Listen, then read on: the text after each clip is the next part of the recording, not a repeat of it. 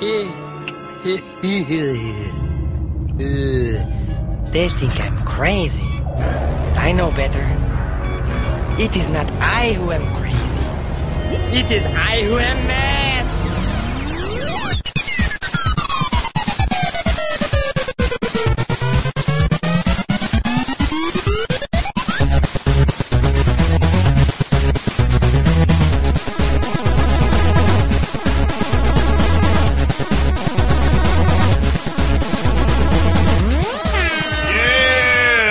Time, everybody! What a terrible intro. Welcome. uh, welcome everybody. The internet's fourth leading pop culture show uh, on on the web in the podcast. Hi, I'm Chris Antista, Henry Gilbert, hi. I'm Bob Mackey.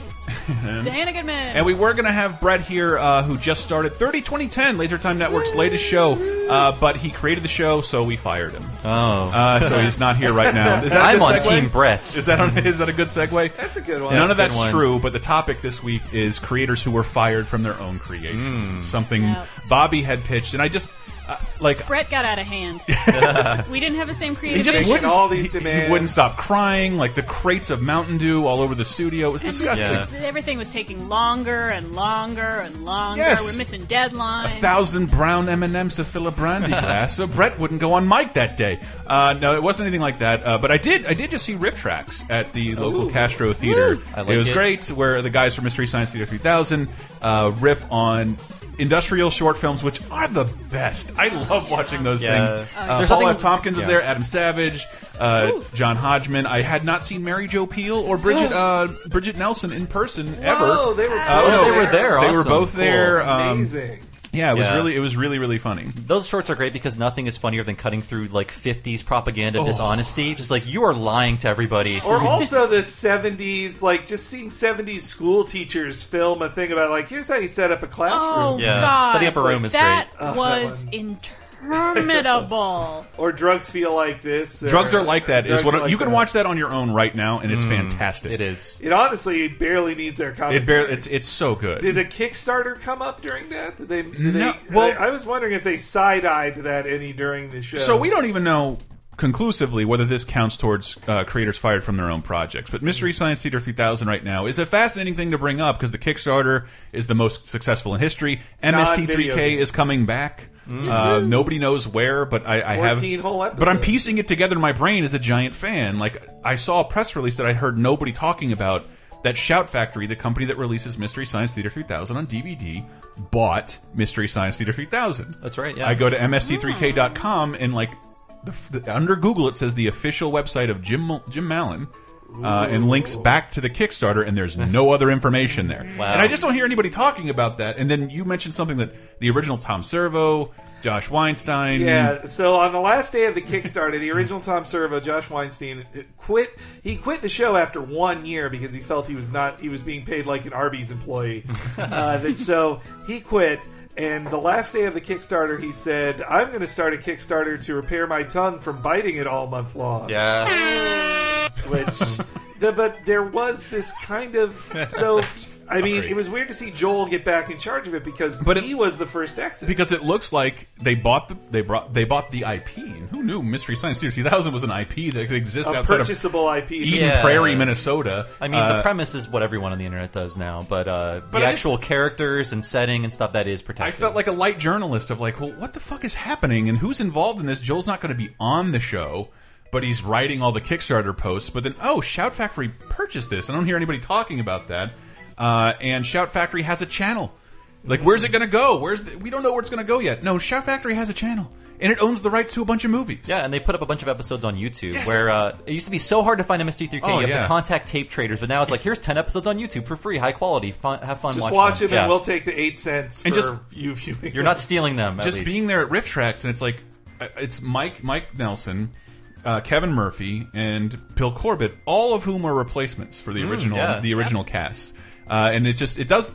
I don't think you. I don't know if it qualifies as creators fired from their own project, but it is weird to see a rift in this very nice little thing uh, that does look like there's some animosity, but they're so Midwestern they'll never bring it up. That's true, but Joel Hodgson only brought it up as late as um, when Cinematic Titanic was getting off the ground. That's the first time I he heard felt that. like he should finally address what happened because it was all just like you know hush hush. Uh, Yes. we didn't get along. Something happened, but we can't talk about Well, it. once the but- show was over for like five years, I think that's when they. and finally- the, there's all little things like Gizmonic Institute. Just he Joel took it with him. Why? Yeah, And I think that was his production company or his uh, what he was going to use as his like brand. it was for a a while. URL for like a week. Yeah, and you'll notice that Mike does not have the Gizmonic uh, Never. logo on his jaw. I mean, he's, when he's they a switched temp. to Deep so, 13. yeah, He switched to Deep 13, but then then it came out that like Jim Mallon, a little guy, he was what, heading up a UHF station in Minneapolis. He's like a programming director, I believe, Yeah. and he worked on like uh, some Troma horror movies in the past, like Blood Hook, things like that. yes, with Kevin Murphy. With And Kevin Murphy, yeah. But that, we're, I'm using this as a long segue, but that it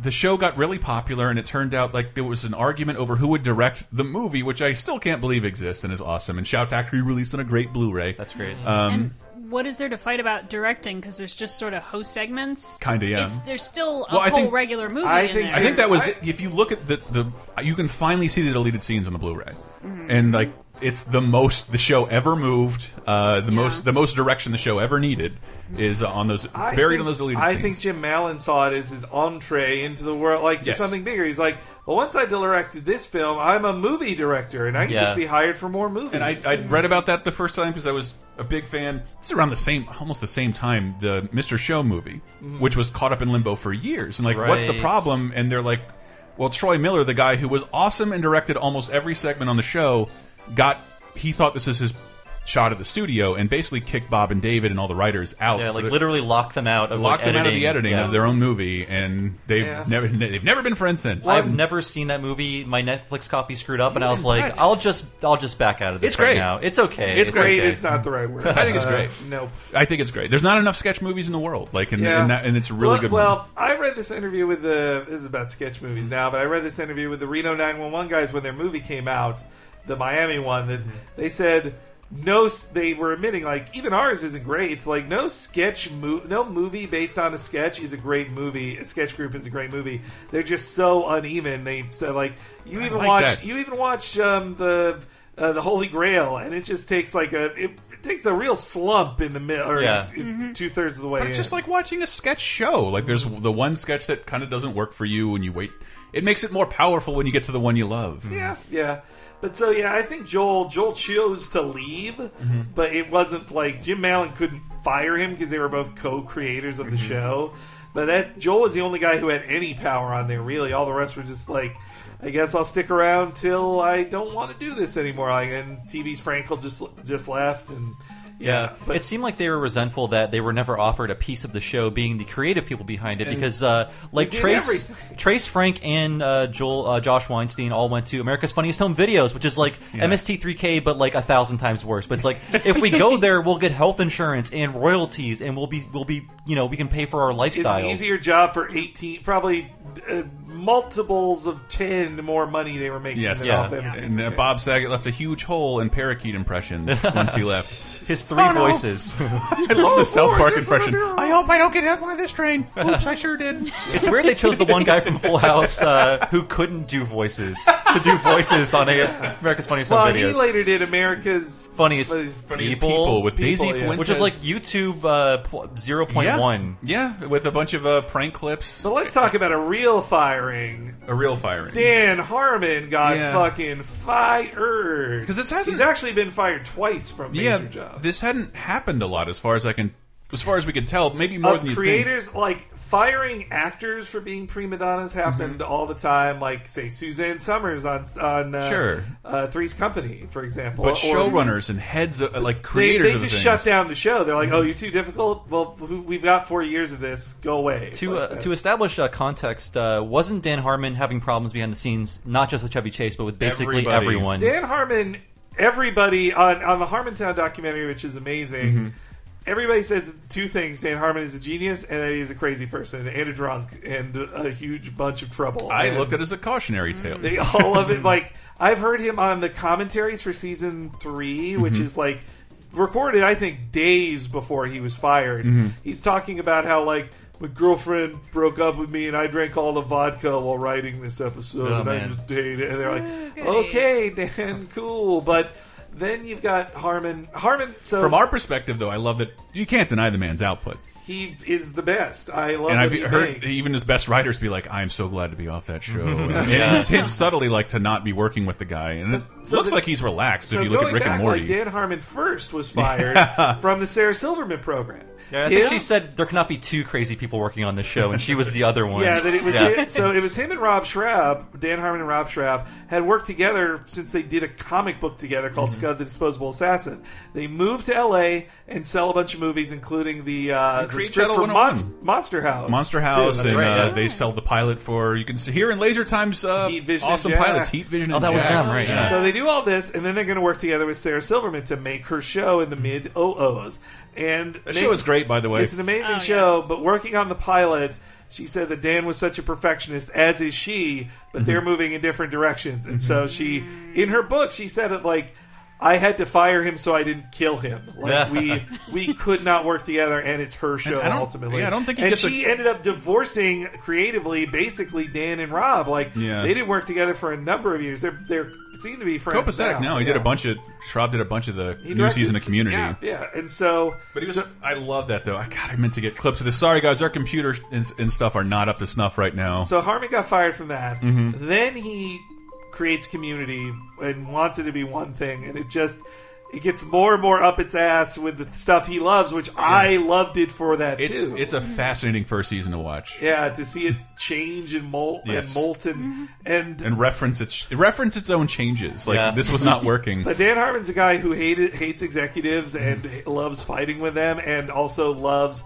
talking shit about them in public. And and then he and to mix that with a show that's not that successful. Like, yes, yes. I think that was the if the show was like a breakaway hit, Mm-hmm. uh, he probably would have lasted a little longer. And I hate the the th the straw that broke the camel's back sucks because this is what we have a clip of. Yeah. It's him on his show Harmontown playing a clip of Chevy Chase yelling at him. That was a voicemail, Yeah. a private voicemail sent to him by Chevy, and him and Chevy hated each other. Chevy was a total dick about it the whole time. I hate Yeah. sitcoms. The writing is awful. Yeah, it's like my, my character should be cool. Like, why is my Yeah. character an idiot? You're welcome for everything. That's in the, world. yeah. That was well. Let's hear that clip. That- so- but also, Dan Harmon played it at Harmontown, saying, "Everybody be cool and don't release this. I just want to share it with the people in this room."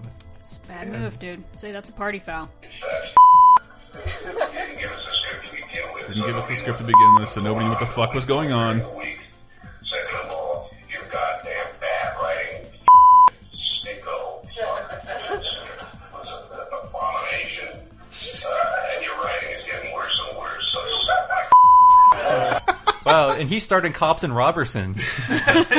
Yeah, so One fuck Chevy Chase. This is the best thing he's ever done. Yeah. Like, the, the thing that will stand the test in of time. last thirty Well, in the years, last 30 best and, and 30 that years. was the straw that broke the camel's back because he upset the talent, the one person's Yeah. name that mm-hmm. ev like the entire the world only knew on the famous show, person on the show. and who would quit a year later. well, he would be fired a year later. would he? So the guys who take it over are two guys who are just like I don't want to From call it Happy hacks Endings? because they're they worked on happy endings. They also worked on Just Shoot Me, but they're the kind of guys you hire to just like you can make a fine sitcom and have no problems. But Chevy Chase was still a piece of shit, and who the straw that apparently broke the camel's back was he said the N word on set. Now he's, but he said it as saying uh, out of anger. He wasn't calling someone that. He said, "What are you doing to my character? You're making me so racist." Next thing you know, you're going to have him say, "Meh." and that made uh, every other actor uncomfortable, and they wouldn't come to set if he was there. And so that's why before Harmon even came back on.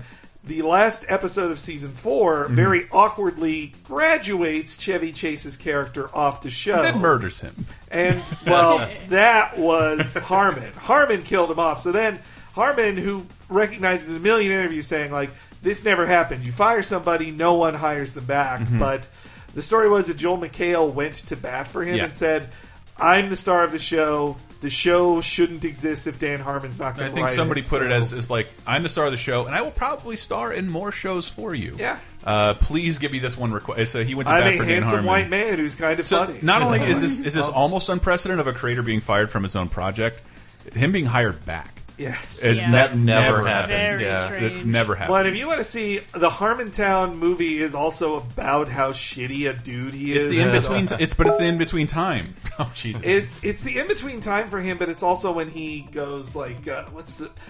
he's going on tour with his girlfriend Mm-hmm. or fiance, who would then become his wife and then quickly his ex-wife. uh, but it's also him.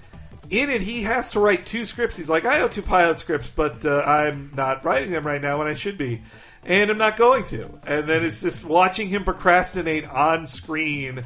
And, and give excuses to Fox executives when we're phone. seeing it on screen. Like, Yeah. no, you're not fucking doing it, Armin. You're lying. But I know. I, I I know the plight of that as a writer. Like the pressure of something being due is kind of the only thing that makes me finish something. Yeah, yeah. Uh, I'll I'll create like the ear and the nose and the toe of a of a human being, and I, I won't fully form it until I absolutely have to. But why is he documenting this? I was He's a se- he's also a very self-destructive person, Yes. as seen by why he got fired too. Like But- Yeah. a person who has self-preservation would never have played I that sup- sound clip. I that suppose, clip of but- him with Chevy never would have. I Played. it. admire That's pretty- his yeah. commitment to being an entertainer. Like he never doesn't feel lucky to be uh, to be in front of people and be something that people are worth feel worthy of giving their time to, and that's always apparent in everything he does. And I think that's why he tries a little harder. well, for lit, I mean, as a podcaster, Mm-hmm. that's who he is. He's somebody who like lights himself on fire to entertain his podcasters, the- the- like but to the dredge up all of- personal of the writing room of like the constant rewrites and like uh,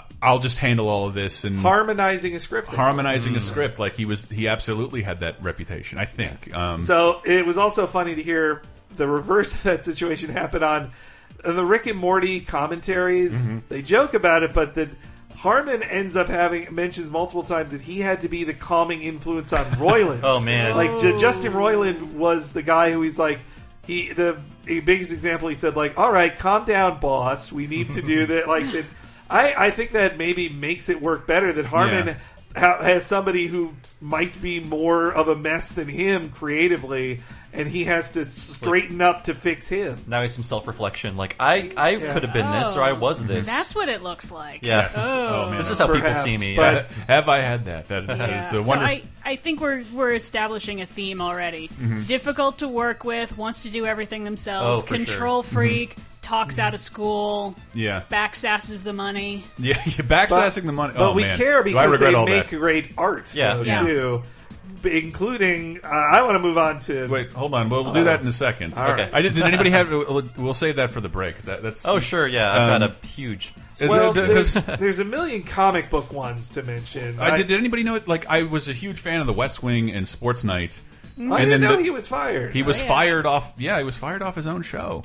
Uh, Aaron Sorkin, and who, who knows if he'll ever? He's. I just read he's getting his directorial uh, debut. I don't know why that I took can't so wait long. to see older white men yell at millennials. It'll just. next It'll have to be filmed in all GoPros attached to the chests of people walking in hallways. So what was he uh, fired for? I, I, I didn't don't know about this. I don't. I don't honestly think he was know. a very productive but guy again, for TV schedule. But if you look, I don't see that in a lot of other shows. It's like written by this person, teleplay by Sorkin, which means he rewrote it, he so had to rewrite every single script, and I can't imagine that was happening in a timely fashion. Yeah. Well, I read this. I read this article about how it's this interesting. It's this interesting um, separation with showrunners always rewrite, Yes. but it's it's seen as wrong to put your name to make Yes. it clear that you rewrote it because uh, it, there was this interview with it was David Milch. Uh, creator, showrunner of a bunch of shows, but most importantly, Deadwood. Least importantly, John from Cincinnati.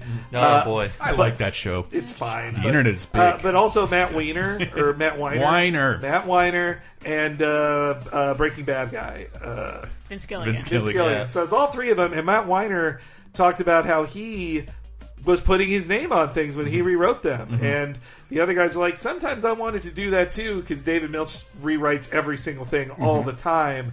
But they say like, yeah, but I want to help the guys coming up. I want to help the script writers coming up, and if you take their name off of it, it, it I don't think it helps them. anybody. It- So I think Sorkin though was of the same mind of like, I wrote this shit. I want my name. His his name. He had a written by credit on almost every script, including ones that had definitive writer credits. So what was the big change when he left? Was that when Jimmy Smits came on? well, I know Rob Lowe had quit.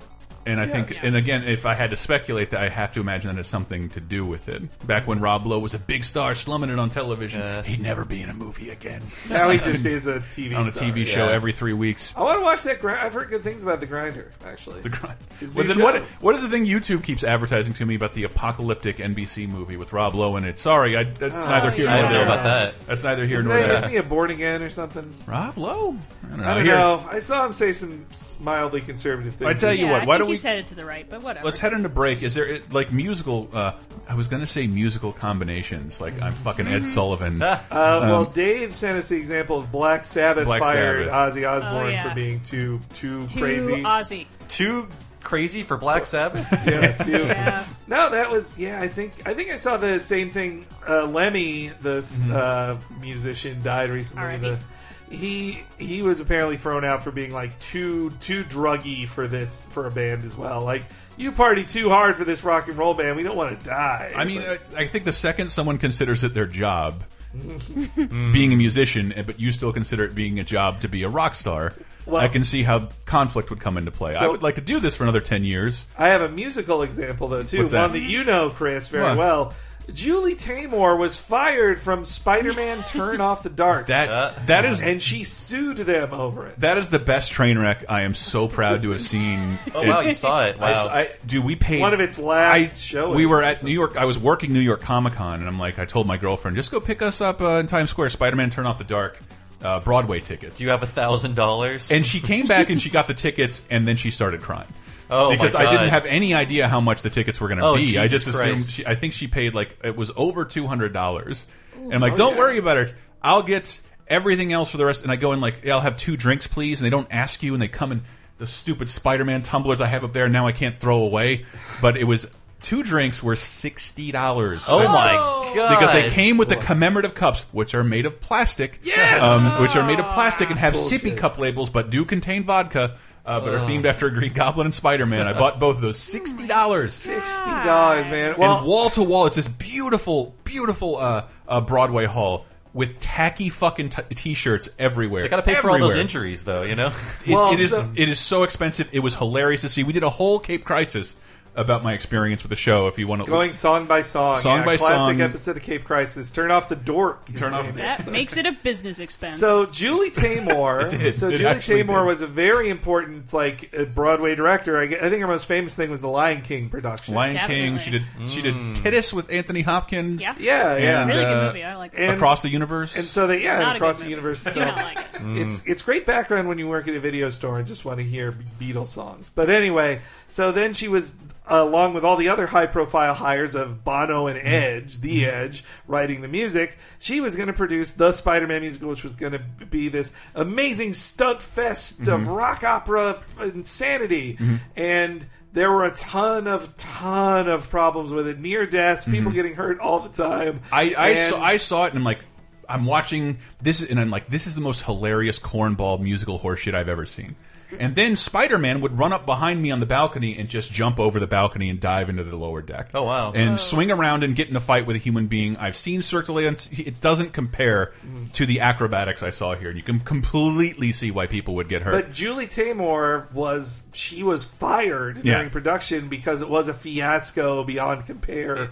it was being talked about just because it was a mess. Mm-hmm. Like, Yeah, well, it's it's a mess because it's the stupidest fucking story I've ever. we were already sick of Spider-Man's origin stories. Sometimes Mary, J- like nobody wanted to see that again. Well, oh man, I'm bouncing off the walls. well, they even they by you songs by you too. they Very that- expensive. They built that Arachnia character. Yes. To just like with this incredible like expensive outfit, and they never used her. Like she got written out of most of it. It became a Green my Goblin. my only. favorite facts: uh, Macho Man Randy Savage plays Bonesaw in the Spider-Man Sam Raimi Right. Spider-Man movies. You know who Right. plays it on the stage production?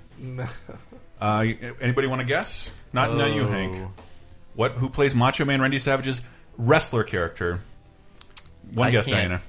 Kevin Meaney. Ooh, sorry, it's a balloon. A balloon. right. Does anybody Oh. want to guess who plays the lizard in in uh, Um, one musical number? Bob. a balloon Is it well. a inflated garbage bag? It is Bob. It is. It is an inflated garbage bag. So like, there's all these, there's all these like uh, hanging acrobatics, and then like there's one scene where like the Sinister Six comes out. arguably some of the most important Spider-Man villains, and they're all like above board Halloween costumes Oh, and like pumpkin patch uh, inflatable outfits with little hats on them. It was hysterical. Oh. So they Lord. fired Taymor and hired somebody else, and then she sued them because she said that she was fired wrongly just so she could take the blame of like, oh, we fired Julie Taymor because she was fucking this up, and now that she's been fired, we're going to fix the show. When she she says, no, you guys fucked this up, and I couldn't fix it. I I've never had an experience like seeing Spider-Man Turn Off the Dark, where about half, about fifty percent of it douche chills the entire time. this is embarrassing. Why is Spider-Man singing a song about getting good grades? Uh, like adults, how are, I sing? bought alcohol here. There are adults here. How does he sing through the mask though? Um, he, it's well, just his mouth, just like weird, making weird shapes that's against it. that's the cool part. And then, like juxtaposed with that are things that literally took my breath away, and I'm holding my heart. I'm like, oh my god, don't don't do that acrobatic because there are like seven people all over this arena playing Spider-Man.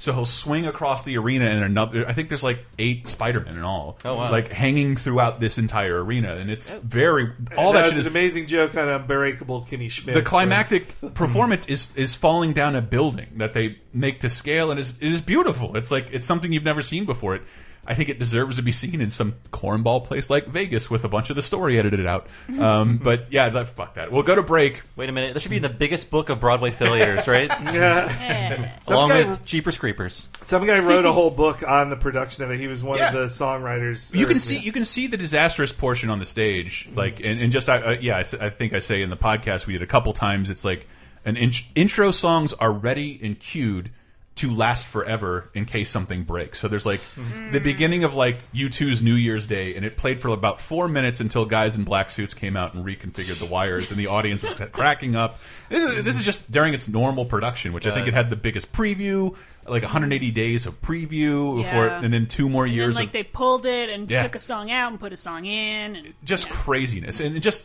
unnecessary too. God damn! Anybody who likes musical theater, I feel bad for because I, I see coming soon Shrek the musical. I'm like, mm-hmm. this wasn't this an art form at some point? Like this is a really bad it's idea. very expensive to do any Yeah. of it now. Like Broadway pretty much only counts on a famous like, oh, you've heard of this before. They'll buy tickets. Like, Well, I'm gonna we're gonna close out this segment with my legitimately good YouTube uh, song from that production of Turn Off the Dark, uh, and then we will go into some more, including I believe Bob is gonna. Oh man, I cannot wait to talk about Ren The and part I was born to play, baby. We'll be right back with more creators fired from their own productions.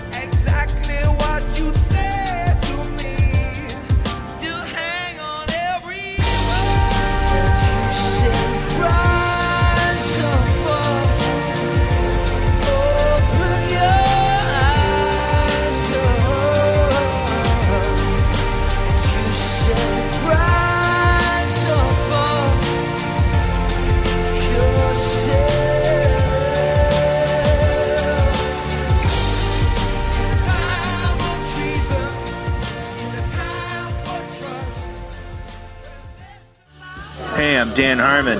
What time is it? It's laser time. It's a god awful small affair.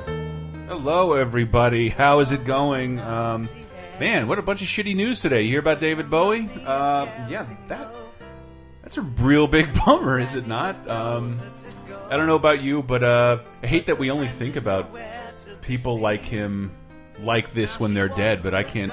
He was like the Sinatra or Elvis of our, maybe even your parents' generation. David Bowie was the fucking shit. So to honor him, uh, we're canceling Follow That Bird as our Monday night movie this week. It'll be, of course, Labyrinth. Long live the Goblin King, Dance the Magic Dance, all that jazz. Uh, and we'll be doing it free for all, so you do not have to be a patron to uh, to watch the movie along with us. You can join us at six o'clock. Find your own copy of the movie, sync up with us, comment along, chime in. We're all going to have a great time together. Labyrinth. Uh, that'll be six o'clock tonight. If you missed the archive, it'll be a uh, MP3 commentary for our Patreons or our YouTube video. You can watch it any at your leisure uh, with everyone else. Uh, speaking of Patreon, patreon.com slash lasertime, just last year launched Talking Simpsons, a show I know a lot of you like, a chronological breakdown of every single episode of The Simpsons. Uh, the first 13 episodes of the first season are there at, on Patreon, exclusively for patrons who help make the show uh, a reality. But we just launched this week, or last week, uh, 30 2010. It's our brand new show hosted by Brett Elston, Diana Goodman, uh, sometimes myself, occasionally Hank. Who knows? We can have special guests in store. But this is a pop culture breakdown show that goes from uh, this this week in history, from 30 years ago, 20 years ago, 10 years ago.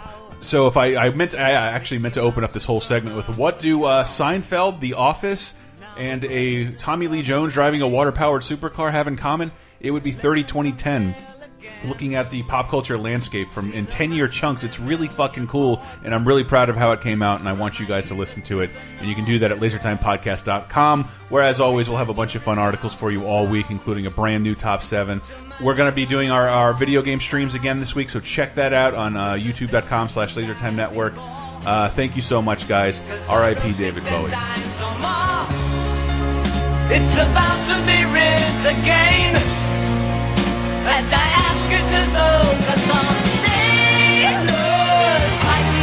dance hall Oh man, look at those cavemen go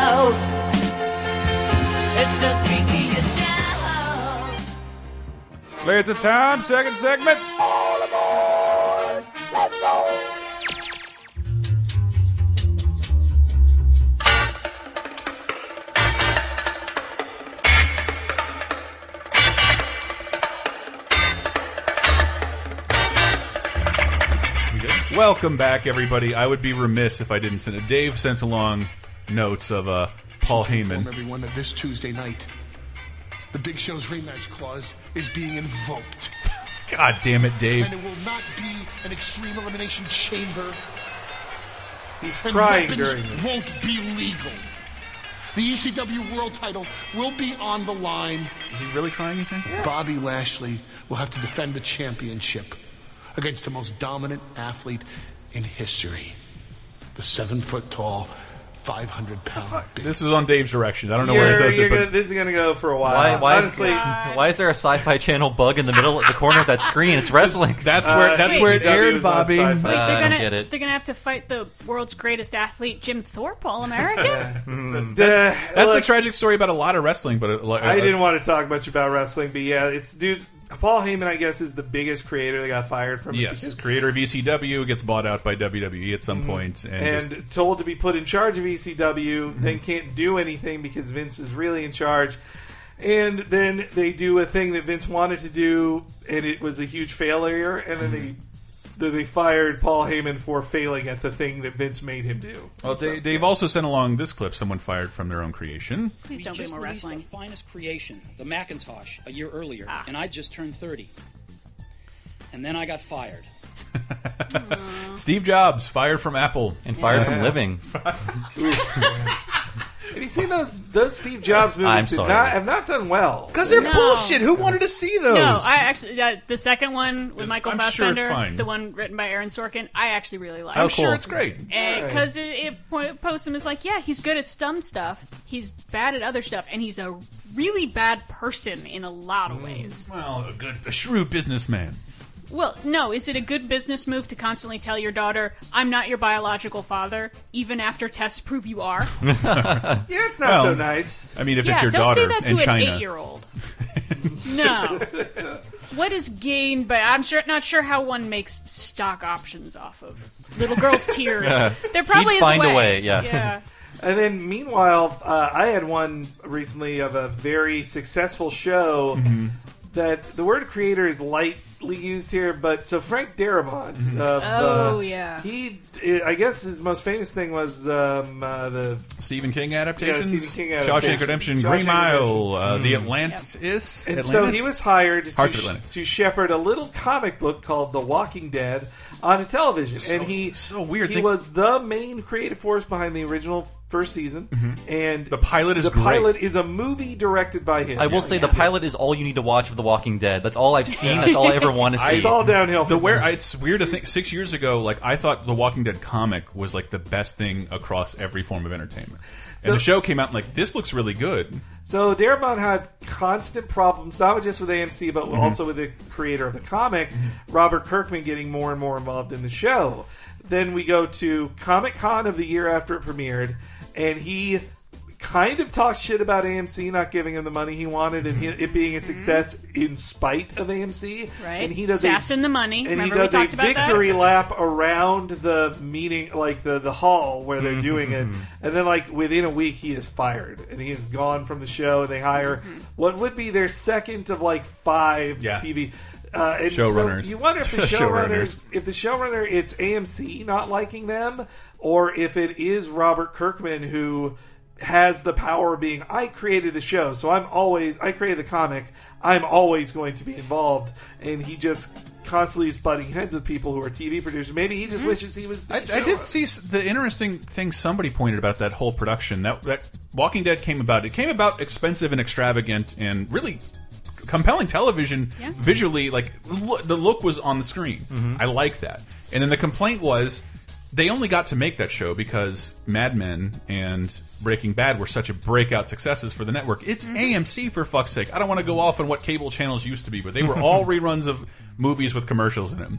And they started making original programming somewhat recently. Mm. But both of those shows, Mad Men and Breaking Bad, are owned by other studios. And so they kept commanding more money. And but at the end of the day, the budget for A AMC's original television, everything had to be cut from Walking Dead.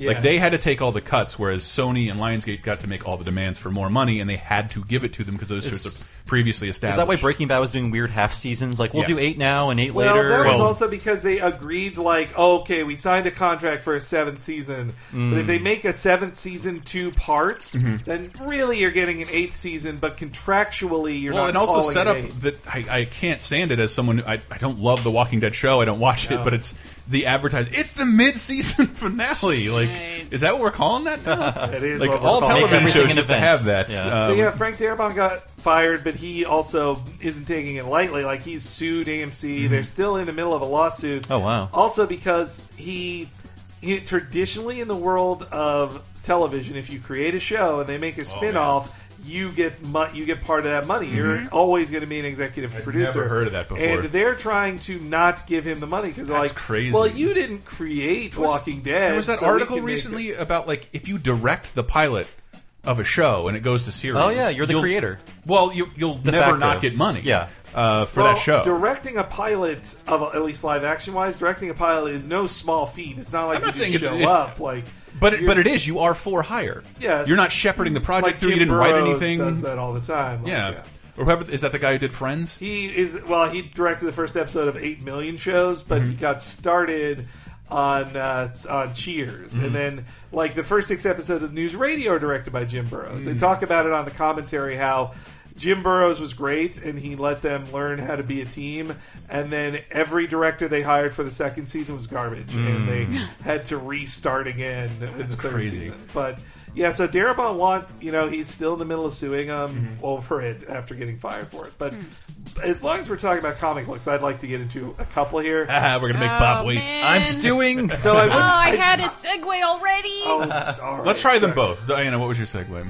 Oh, I was gonna say that you, you mentioned getting locked out of an editing room Mm-hmm. uh, with the Mr. Show movie. That's happened a lot of times. Yeah, sure. And there's one in particular I can think of that resulted in a full page ad in Variety that said merely, Brazil? "When will you release my movie Brazil?" Oh. Yeah. Hey, I- hey, Variety me- used to be like me the message credit. board for people in the industry. Oh, it like totally is. the Flame Wars. 'Cause it's an industry magazine, the same as it. like this is a magazine that's only for doctors. It Yeah. was the same as for this is a magazine only for Hollywood dudes. And Terry Gilliam is a difficult man, Yeah. but he's also But he's one of also the a best in the genius. world, He's yeah. also fucking brilliant. I dude. always think yeah, back. he has a very specific vision. Brazil might be in my top ten there's favorite this, movies There's ever. this quote from Eric Idle that says His version. Eric, Eric Idle says uh, he's only been in one Terry Gilliam solo film, and not a non-Monty Mm-hmm. Python Terry Gilliam film. I believe it was Munchausen, and Yeah. he says that um, He was battled. every- he says Battled. he hated he hated filming, and he says. Everybody should see a Terry Gilliam film. They're brilliant. Nobody should act in them because they are horrible to do. It's awful work. his his his role is like I thought he he compelled me to watch it. His Mm. his fastest man alive, but is also seventy years old. I I love Baron Munchausen. Well, clearly Michael Palin can keep up with him. Yeah. Yeah, Like- right, he's the only one, I guess. But yeah, Brazil is amazing, and there's the happy ending cut where basically everything's good. at the It's end. still the most I've ever paid for one movie. In Mm-hmm. 2001, $90, the Criterion Yeah. Collection. Uh, with a Suncoast discount, because I worked there, which was not much. A nice ten percent, I bet. Uh, it was exactly okay. Yeah, 10%. I worked at retail at the time too. It had Uh, great extras. It, I it has, it ha- but it has both versions. Love in a Conquers documentary. All Love the conquers all. The like eighty minute version where it gets a happy ending, and the fucking bummer. Again, one of my favorite Oh. Christmas movies ever. Brazil. The the ext hyper extended. Let's watch De Niro die.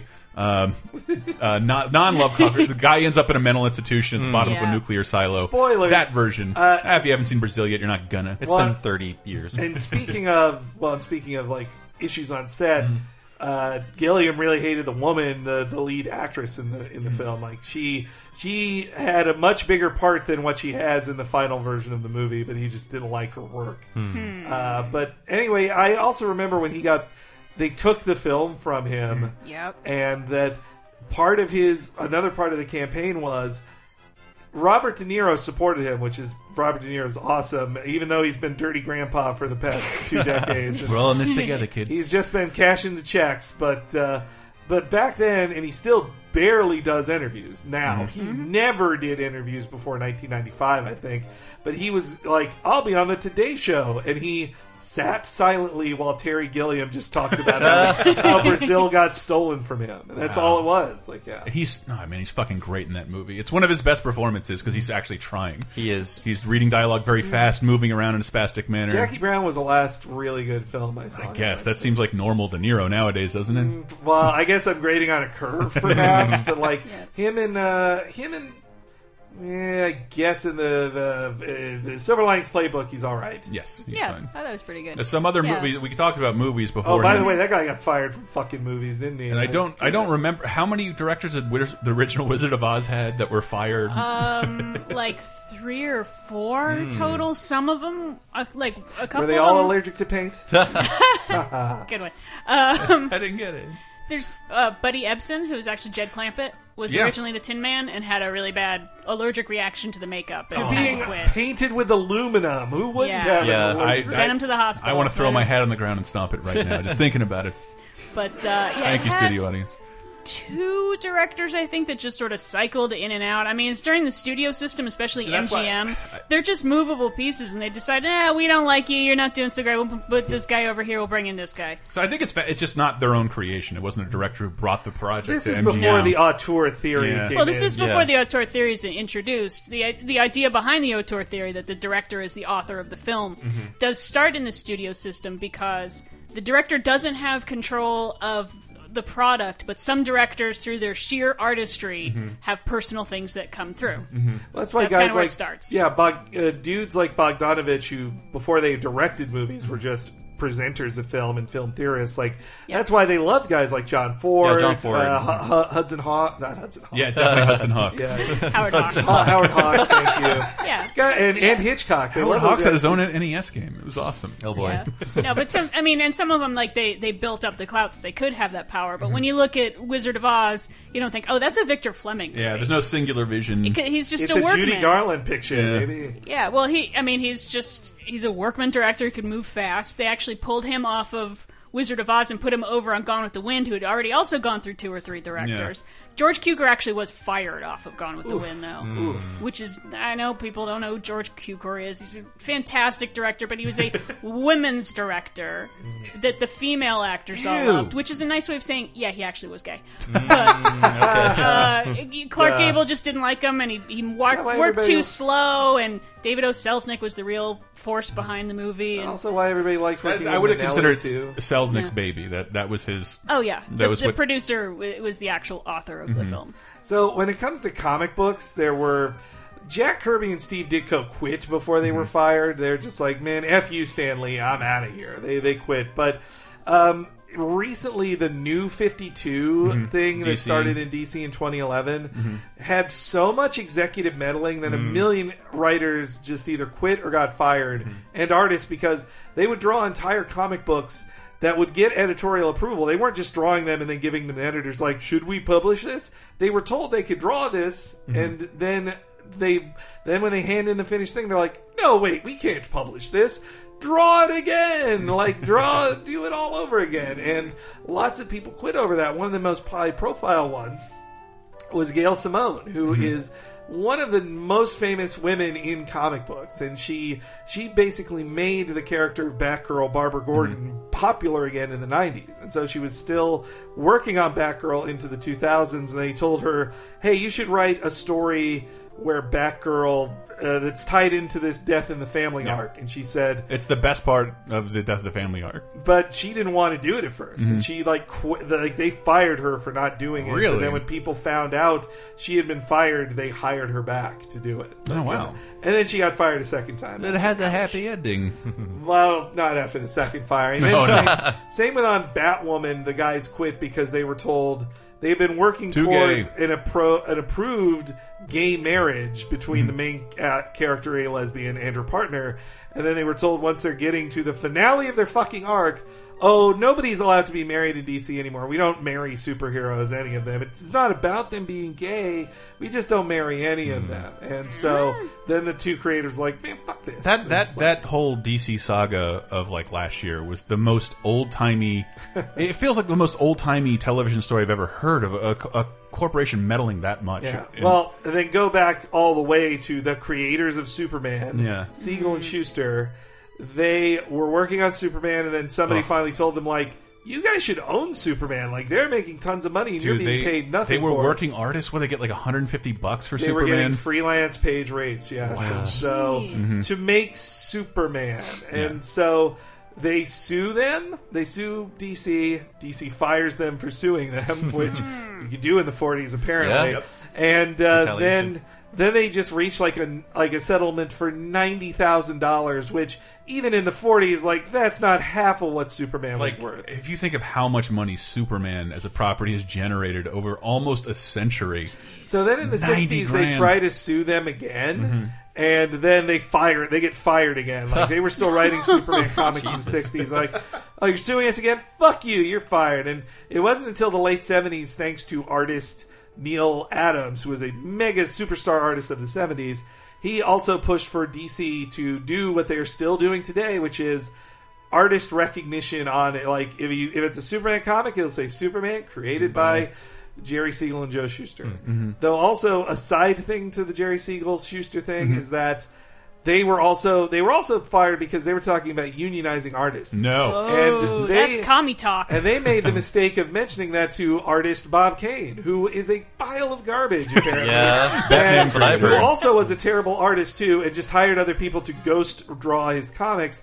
And he stabbed them in the back by reporting them to DC and says, and got a better like DC paid him more. And he was the first one to get his name as like, oh no, I'm forever the creator of Batman, even though really the creator of Batman's like three dudes Yes. and he gets them fired because of it. Like it's, uh, it's, I, it's sad. what the, if you look There's at the, a million his original like outline for Batman, it was a very much a bat person. It was the Uh, shadow. He's literal. like, we Yeah. should make the shadow, but with a bat. You do it. And do then the rest. Bill Like, Finger drew everything. And I, I'm only reminded of this because that RiffTrax that I just saw last night. I hadn't seen the Batman serials. Oh, those are Oh, hokey and yeah. That is They his, are crazy. The Batmobile is like a beige Packard. It's with like a- an Oldsmobile. It is. It is hysterical to see Yeah. people driving around in my in my grandfather's car. I in love- those Robin, get the get, get the car seat out of there. Yeah, I think And they those get are their shit kicked in by everybody. Yeah. I love that their costumes are kind of baggy. Yeah. yeah. Well, his ears are like His ears floppy. His ears are floppy. Oh, it was so good. Oh, and he's always breaking up Japanese spirings. So with black they're and white, fun. with black and white films, that also takes me back to Orson Welles, who, Who was the shadow? barely That and you already the mentioned. shadow. Yeah. Aha! But he, Mel's after Citizen. Kane, I don't think he had one like good production. Uh, By that I mean he's like easily made production No. since there were problems with every production after No, that. What His very next one, uh, Magnificent Ambersons. Oof. Yeah, he left the country to go work on a project. They locked him out of the editing room, and now there is uh, like a full reels worth, a couple reels worth of footage that we will never ever see. I'm just uh, remembering he was hired, I think, after Citizen Kane to do this um, war effort movie in South America. Right. Where and was that the one you're talking about? Yeah, when he that's left the why he country? left the country. And he was working on that forever. He did not know how to put it together. He was just carousing and spending all of their money. And I think that is really what wrecked his career. You know, that and Citizen Kane, the backlash The from fact, that. that, the fact he could never manage money. Yeah. Yeah. Yeah. He's he's an artist. He's a capital A artist. And His, his whole life was spent trying to get things into production, to taking acting work, to make money, to finance these things. Most of the movie going world didn't want. Sorry, the, That- the that's business didn't. That's want. something I loved about Orson Welles too. That like he was one of the best actors of his generation, but that's like a footnote to his existence. Mm-hmm. Like mm-hmm. Yeah. he was, he was one of the greatest stage actors of his thing, but that doesn't I even will- matter On Amazon Prime right now is a, mo- um, a documentary called "Magician: The Astonishing Life and Work of Orson Welles," ah, and it's so well done. And like I've I've read all this shit about him, but here to watch it come out of his mouth, him to like be at Italy and we're just trying to find financing for this movie, and it's Well, not mean, going well. Akira Kurosawa had the same problem. Like he could never get financing Yeah. in Japan. but America of his films. eventually came to the table for him. Yeah, Luke, George Lucas in Thanks to particular, George right? Lucas and, Cop- and Coppola, both Yeah. of them helped open the door. But so the big one for me was Touch of Evil, which is my Yeah. second favorite uh, Welles film after Yeah. King. Yeah, me too. Yeah. And it's amazing. I've only seen the one made to his specifications. Yeah. Not, Oh, so I I've never seen saw both. the. I've never seen the. So he worked on the film, directed it, plays the villain slash hero of the movie. Mm-hmm. Mm-hmm. Villain. Villain. Yeah, he's a villain. Yeah. But they- they wouldn't let the him do- plot, The plot is about an old hand losing control of something mm-hmm. he used to be great at. That's that's the plot of the movie. Like he loses control. His character losing control in the editing room. He lost control, is shut out, and they finish the But film. the only reason he got the project was Heston, right? Charlton Heston demanded it was already in production, but Heston demanded he be involved. and it is ridiculous. Look, I'll admit it's ridiculous to watch it to see Charlton Heston play a Mexican. Like, Yeah. it's silly. You kind of forget that's what he's playing. Like after a minute, Yeah. you're like, oh, And the statement nice of mustache. the, the sta- I mean, it's a, it's also a statement about the time that it was supposed to be a surprise that the Mexican guy who you're supposed to think is the sneaky evil one Yeah. is the most straight laced in of it. Well, meanwhile, the white old sheriff, he's the sneaky backstabbing dude who strangles people from behind in in, in their hotel room. Yeah. No, the the the biggest change is the opening shot. Mm-hmm. That Which is the has greatest opening shot of all it's time. it's like a two and a half minute amazing shot, you know, showing you know a bomb being put in a car and then the car driving down the street. Yeah. People are talking. He, his Welles's version was all natural sound. He wanted Mm-hmm. to just be silent. You just hear the car and hear the people on the street, and it would be really tense. And uh, the studio thought that's it's really boring this way. Hmm. There's no tension. so how about we get Henry Mancini to do a theme, do, do some music, and since nothing's happening, we'll put the credits over it.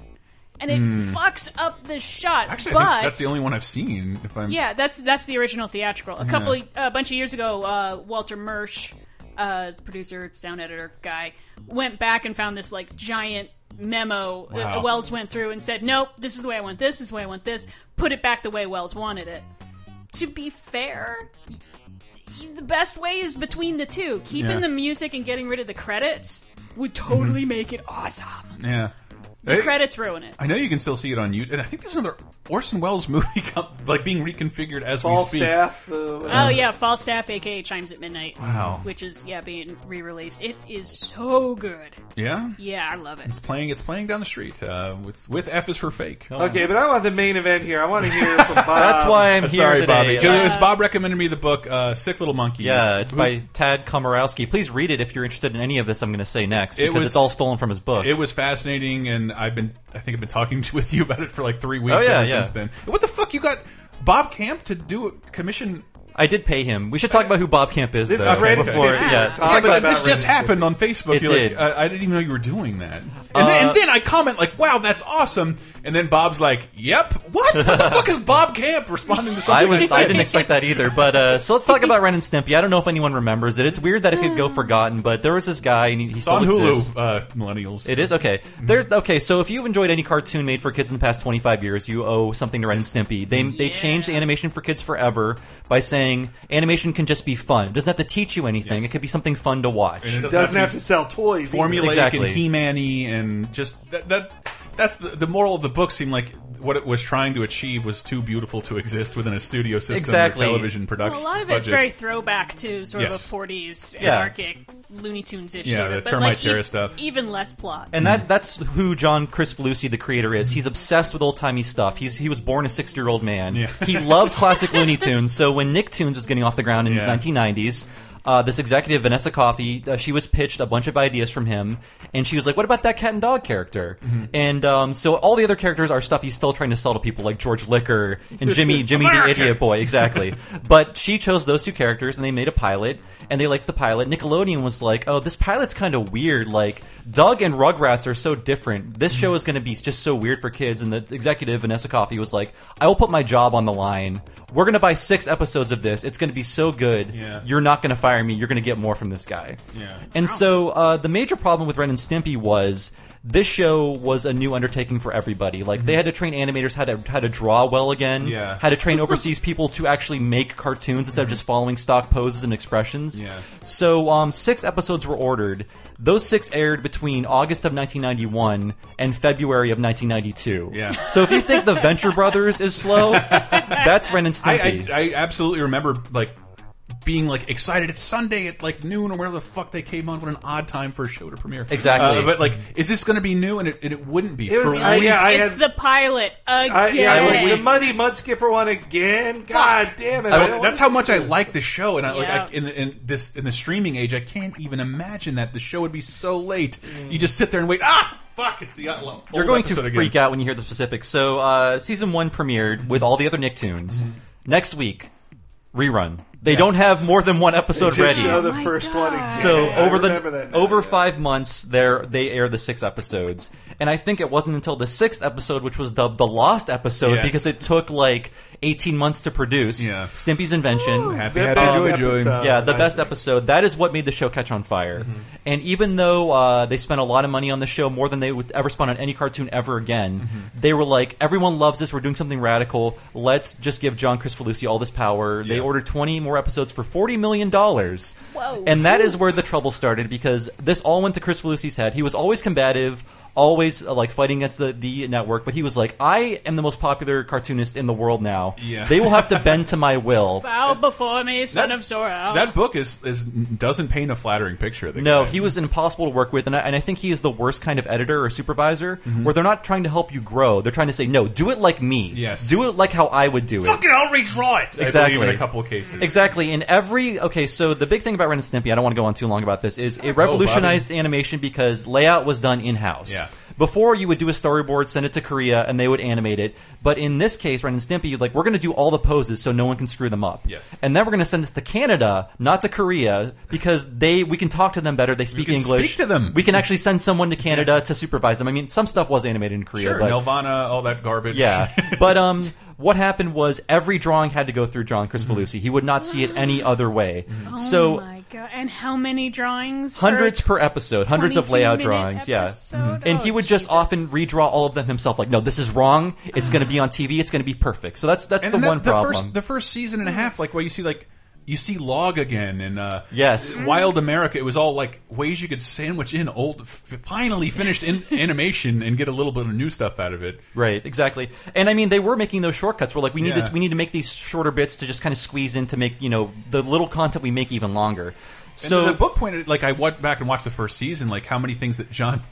John K. did not care about, and how Exactly. rough some of the first couple episodes are. Like the drawings are amazing, but some of the transitions and like I think his his t his teeth are over his lip for like three frames there. That was like, a lot of like, like, okay, Korea, you don't know how to do good animation. We're going to Yeah. teach you. This is a learning process. So eventually, they'd be within After the a decade of He-Man, they don't like. They had to Yeah. retrain all of animation. Yeah, like they were used to taking shortcuts and making a, a crap, crappy product no one cared about. Yeah. Yeah. But uh, so again, John K. went mad with power. He required everything to go through him. He would disappear for weeks at a time because he didn't want to face responsibility. He Oh, was very Jesus. mean and cruel to artists who were just trying to help him, just trying to get cartoons made. Mm-hmm. So what happened next was okay.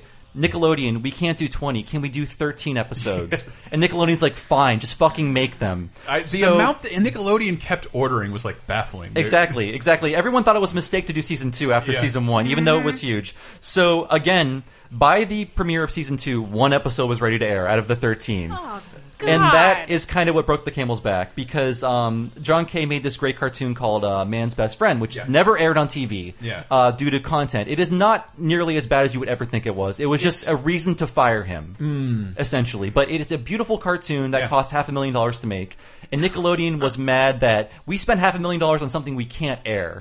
so it was all this stuff that was building up, and then this was the breaking point. But in the meantime, his partner, Bob Camp, who took over the show, um, basically, John K. was like, here's my solution to make episodes. I'm going to give the not so great ideas to Bob. Mm-hmm. He's going to do them. And then we'll have more content because he can work faster. They won't, he's not as much of a perfectionist as me. And then Nickelodeon was noticing his cartoons are funnier. They're getting mm-hmm. made on time and mm-hmm. for less money than they said they would make it for. Yeah. So they just went to him and were like, "Would you would you take over the show?" And it was a huge. There was a lot of drama. You can read all about this in the book. But essentially, Bob Camp and some of the other Spumco artists uh, went on to make Ren and Stimpy. At first, it seemed amicable. They seemed to be partying on good terms. Like John K. knew he was going to get fired, Yeah. and Bob was like, basically, like, "I will do my best to make these episodes live up to your standards," because Yeah. they were friends. Uh, so immediately And, after, like, the, the, after he's fired, like the next the next dozen episodes are all things that John K. either wrote or had started, a, yeah. a layout hand in. They all started at Spumco and then Yeah. went to Games Animation, which was a company Nickelodeon set up to, To make finish Ren and them. Stimpy Exactly. Episodes. And uh, here's what happened next, and this story's almost over if you're not no, interested. I, dude, Uh, I'm with you. okay. That's that's what the phenomenon Ren and Stimpy was. They, Yeah. they set up another animation studio to continue making this troubled production, and also that it wasn't just a hit with children; it, it crossed through to like every generation. I mean, they airing aired it on MTV. MTV. Yeah, it was on Yeah. MTV. I think that some more people saw it there. And they merchandised the crap out of it That was too. the, the book, but they didn't. I, I think they didn't do that soon enough because by the time not. I was They ready didn't, no. to, to get Ren and Stimpy animation, it wasn't there. They were not I had- prepared for it to be a hit, though. Yeah. Yeah. I had a stuffed Stimpy. I had a I giant still do Stimpy the, the, the farting ones. Yeah. Yeah. Uh, did you see my poster? Like I have three like Cadet Stimpy and Commander Hoek posters. I still have my farting Stimpy doll, Oh, but I still do. So, He- he- Ren's farts don't work anymore. no, my, my, I think Stimpy's farts broke. But uh, so when John K leaves, he goes insane. Like after learning about psychology, Wait, wait a sec. Did more- he get space madness? Uh, I think it was more Earth related, but uh, you know, after studying psychology, and stuff, I'm like, okay, he has a personality disorder, and I think he'd be a more productive, sane person if he was medicated. But that's besides the point. He immediately does what you would probably consider harassment. He's like faxing the new company like threats. He he gets T-shirts printed up with caricatures of the the Spumco people who stayed behind, with them saying nice things about him, and like you you stabbed me in the back. He goes to a he goes to a new magazine called Wild Cartoon Kingdom, which I have mm. issues of, and he ghost writes an expose about him getting fired, not under his name. Wow. So, and there's there's things printed in Variety, the LA Times, like he mm. is going on a full scale. I'm going to ruin my old friends, like like witch hunt. He's burning every bridge. There Yeah. Is. And meanwhile, his old friends are just like stunned and like shocked, and they're just trying to make good cartoons. And I, I think they disclosed in the book like how much he was making on every episode. Yeah, like it his- was more than like any annual salary I've ever had. Oh, so even That if, once he was fired, he was Oh, yeah. still an, Oh, yeah. an executive he was on still the cre- had a creator credit. So he was getting Yeah. yeah. so boy, And they were going to great lengths to make him happy. They're like, we are not obligated to put your name on any episode, Yeah. but we're going to because you helped make these. Yeah. And what really sucks is like Nickelodeon offered him a job to be a consultant, in which he turned down. He wanted complete control. And I think he would have been a great consultant because the best episodes games made are the ones that were started at Spumco. The Yeah. ones that weren't as perfect, but they were still cartoons that were being made. Like there would be no cartoons that would be made if John K was stayed in charge of the production. And there's one anecdote I want to tell. It's that uh, Stimpy's Invention took so long to make. Uh, one of the reasons was production was held up for one month because John K could not decide on the color of a gift box Stimpy gives to Ren. So, uh, an animation historian talks about visiting the studio was like walking into The Shining. He goes in this artist's cubicle, and there are like 60 paintings of gift boxes all throughout his cubicle. John one K's wearing month. Kleenexes on his feet and Yeah. a huge beard.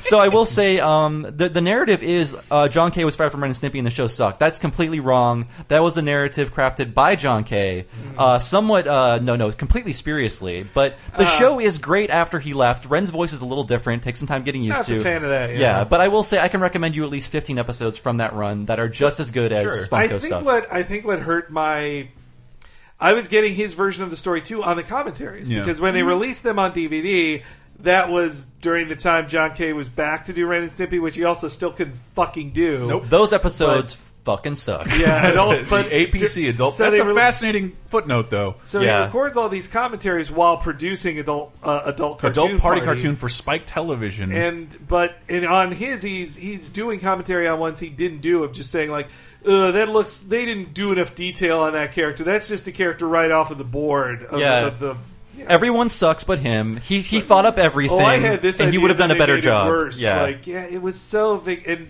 uh, the weirdest one was watching him uh, listen to him watch Stimpy's cartoon which is about cartoon production and Yeah. Ren is a character who it can't create and instead bosses around everybody like a fascist. And then a couple years later, and we have a clip of this actually. Uh, Games made an episode called Reverend Jack, and it's about working with John K. And in this clip, um, so Reverend Jack, that's the wrong clip. There you go. Reverend Jack is John K. Ren and Stimpy are the game's animators, and Meat is animation. So Reverend Jack is obsessed with Meat. And uh, and but he's putting on these puppet shows with meat for children, but he's too obsessed with the meat to actually put on the shows. So Whoa. at this I don't point, think I watched this yeah, this it. I don't it's know. a great episode, but at this point in the episode, Ren and Stimpy are in charge of this meat puppet show, and Reverend Jack is in hiding, like having a mental breakdown. and you, if you know the story, it makes perfect sense. If you don't know the story, you're like this is just random bullshit. But um, you can play the clip, uh, sorry, the clip, Chris, because a lot of it is visual because it's Ren and Stimpy, Sure. but you can get what's happening. Stimpy, I've been driving forever. The meat's going bad. and we haven't put on a single show in months. Go back there and see what he's doing. Okie dokie, Ren. So right now they're going into uh, Reverend Jack's uh, cabin or trailer. Excuse me, Reverend. Uh, uh, uh. Ah, ah, ah, Did you bring the toast? Uh, we were wondering. Why don't you have a seat in my office? Go ahead, put on a record. So a lot of this is how uh, John K is obsessed with old timey shit. Yes, which I do love about him. Yeah. And uh, there are many jokes about in this episode about him, like uh, the fact that he has a square ass. Like at, at some point in this episode, uh, he gets his ass squared by Ren and Stimpy because I guess there's a theory that they had that like the best animation directors have the flattest asses. so uh, so much of this does not make sense if you don't know the story. But if you go into this episode knowing the story, and it's it has great animation, it's a funny episode, but just knowing that it's about John K and what a lunatic he is. And at the end of the show, uh, Ren and Stimpy have taken over the show, and the last shot is of Reverend Jack throwing rocks at rocks at them. so like it's definitely like you can see like every part of it uh, taking place. It's it's fantastic. So yeah, and the, I guess the epilogue is John K has never made anything good after that, and no one wants to work with him. Because even when talking to you, I'm, I'm a defender of John K. I do like his stuff, but you're we, we watched The Simpsons couch gag recently. And Yeah. What was your like? None of it makes sense. It's intentionally ugly in a way that like animation doesn't necessarily have to be, but that's become his style. It has. It just it's visually hard to parse, I think, Mhm. and that and that is like even when you reading that book, he's like John K was not a good animator. Mhm. He was good at drawing expressions and then forcing animators to pop between them. Yeah, the in between stuff. But um, he could not really animate well, and you can see that when you watch those uh, Treehouse of Horror things. I know you disagree with me, but I think like Oh no, um, I just I, it's a, it's a unique style. I the part of what the book points out that you can't take away from John K. He's the first animator anybody knows in 50 years. yes, I will not deny his genius and, brilliance. I read but an interview with him pointing out. He says, "Up, up in his generation, they said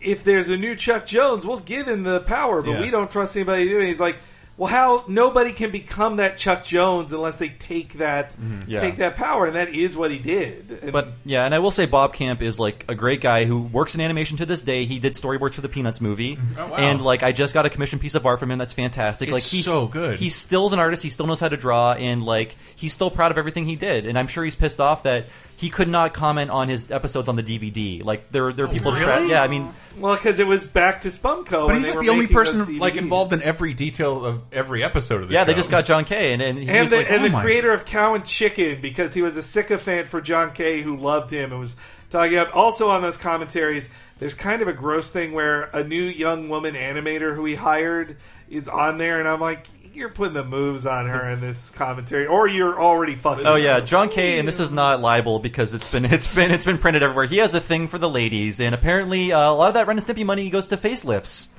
I see people commenting on him like, is John is John buying another facelift? Because like he's a sixty year old man who looks like he's maybe thirty three. So Yeah. He's got a lot of problems. Isn't John this- Kay. but get this- some help. Get some help. I love finding out that there was this feud going on. Like, Yeah. kind of still ongoing. Like no one. Yeah, Bob, Bob Camp is the nicest guy, but he's like, I will never talk to him again. I don't want anything to do with him in my life. He's a horrible person. That also takes me back to the. I feel like they were also working out those demons during the. Do you remember the Ren and Stimpy one where they were selling Stimpy's um, cat uh, fur balls? Yeah. And just there were there were multiple episodes about grueling productions that destroy people. Like that's, the, the book talks about like all these things that like that John K would put in that were slams on the network, and it's like we get it, but there's no kid who's going to get your prob your direct problems with notes from the network. And we're Like, putting all this stuff on here. Like the executives were supporting yes, it more you, than not. You're spending three weeks to make a slam against us that the whole world will, will fall Yeah. on deaf ears and the rest of the viewing audience. And, then the Simpsons took several shots at them because he took shots at them first, mm-hmm. saying that writers aren't animators, and he would only hire people who could draw. Who they you couldn't be a write you couldn't write Yes. a Ren and Stimpy if you couldn't draw. Yeah. And I, I, some of that stuff I, I do admire. I admire, I admire uh. the, him hiring hi, hiring writer animators because I can't imagine there's a lot of them and they're hard to find. yeah, I mean that's Yeah, the staff was so small. Mm-hmm. Yeah, I mean, I, I appreciate the dedication to animation and mm-hmm. stuff, but I saw an episode of The Ripping Friends. Oh, that sucks. the timing on it is so bad. It's an awful cartoon. that's that's And again, unproductive too. Like it, I hate- there was like four episodes. it's just weird going Wow. for 20 years of my life loving John K and see, hearing bad things about Yeah. him, and then you Yeah. just have to look at ripping friends and like this is him unrestrained. yeah, Yeah, and and the new Ren and Stimpy. The new Ren and Yeah. So hard It just- to watch. The, the new Ren and Stimpy, the, the story, the story was the exact same. Like right when it starts out. Here's the new season. Is any of this ready? Well, we got one.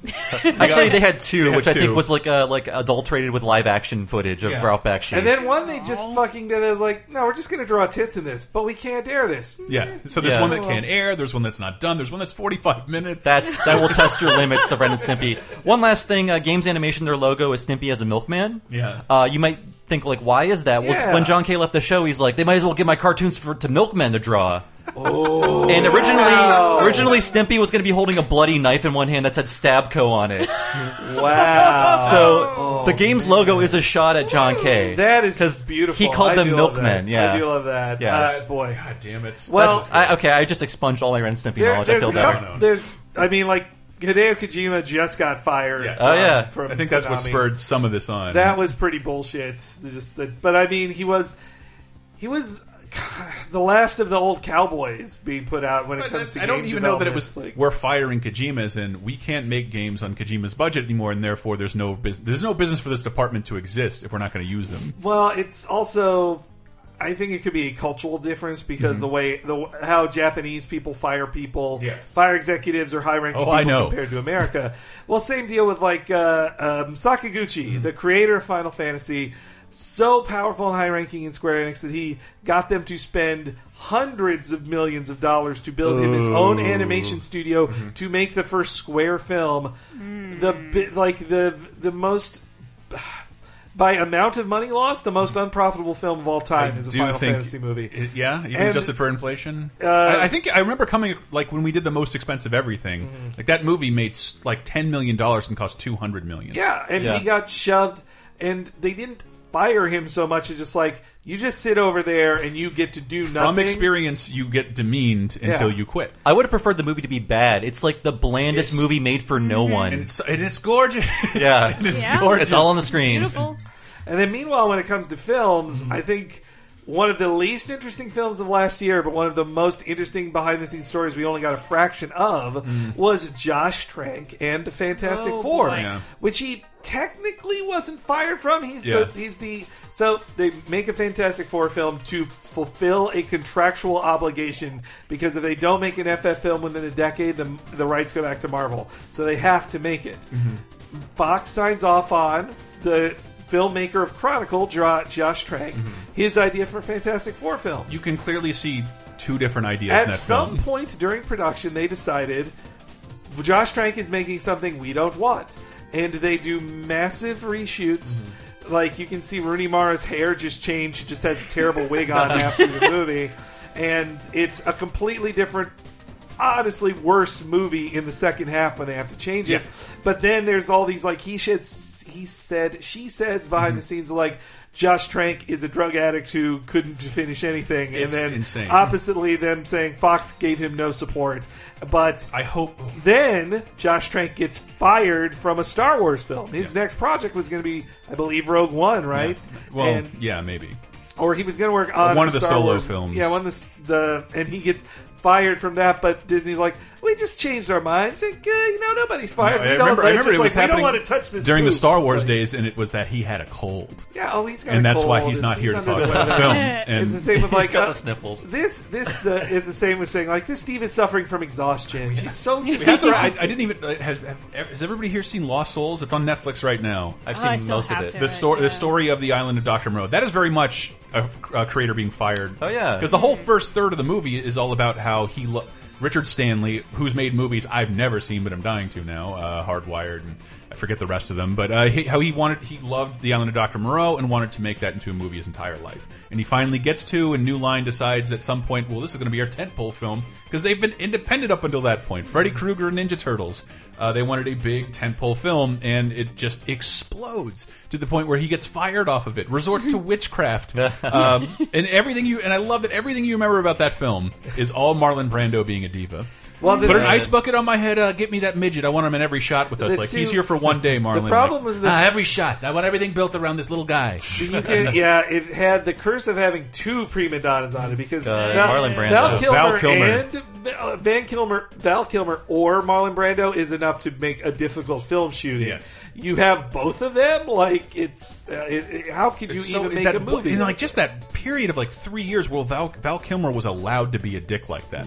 he's he's cast. Who as, let that happen? He's cast as a lead, and, he, and Richard Stanley tells a story like, and then I go over to. Uh, Tokyo, because that's where I have to meet to him because he's doing doing press for Batman. He says, "I don't want to work as many days, so I'm going to quit the film, or or you have to like ca cancel all my scenes. You're the main character." So they, Val Kilmer, at his most popular, is a side character in this film. Yeah. because it's the only way they could work it out. They had to fire, I think, James Woods, and he had to take he had to take his role.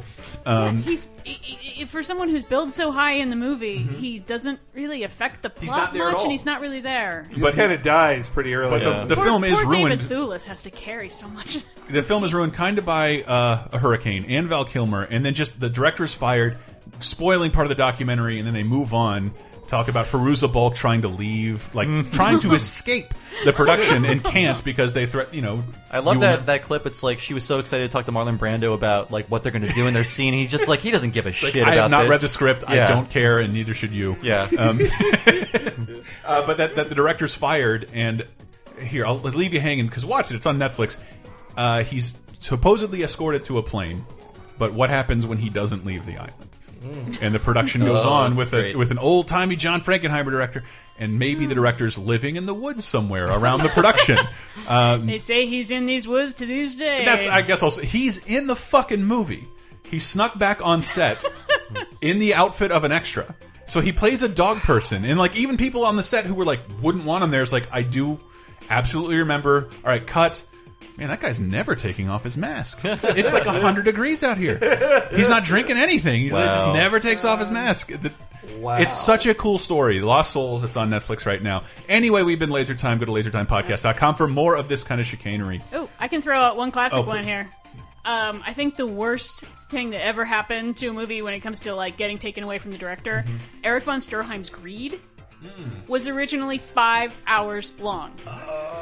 It was released at just under two, Wow. and I will say, just under two, it was really good. Really? Mm-hmm. But Could make a- nobody, I don't think the rest of the footage exists. Could make an awesome Netflix series, something like that. yeah, so let's cut it down by what? That's like fifteen percent of the original, twenty percent. Yeah, Wow.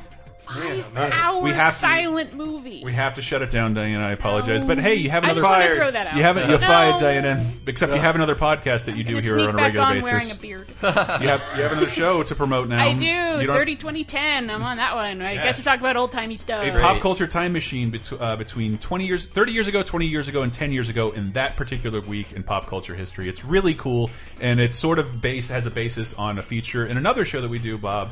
Uh, Talking Simpsons. Oh yeah, I like that show. I'm on it all the time. In fact, you might say I host it. Yes. And it's you on like the- talk about animation. Oh yeah, I do. I think I think I've suckered Chris into making several animation related shows, and Talking Simpsons is the ultimate example of that. You of say that. sucker, but you walk through my hallway. I That's have, I true. have Plucky Duck animation cells and Care Bears. It's not. you hard, might be Bobby. more obsessed with than me. I'm not obsessed. But it, Uh, and if you like when I talk about comic books, there's Cape Crisis, the weekly comic book podcast I do every week.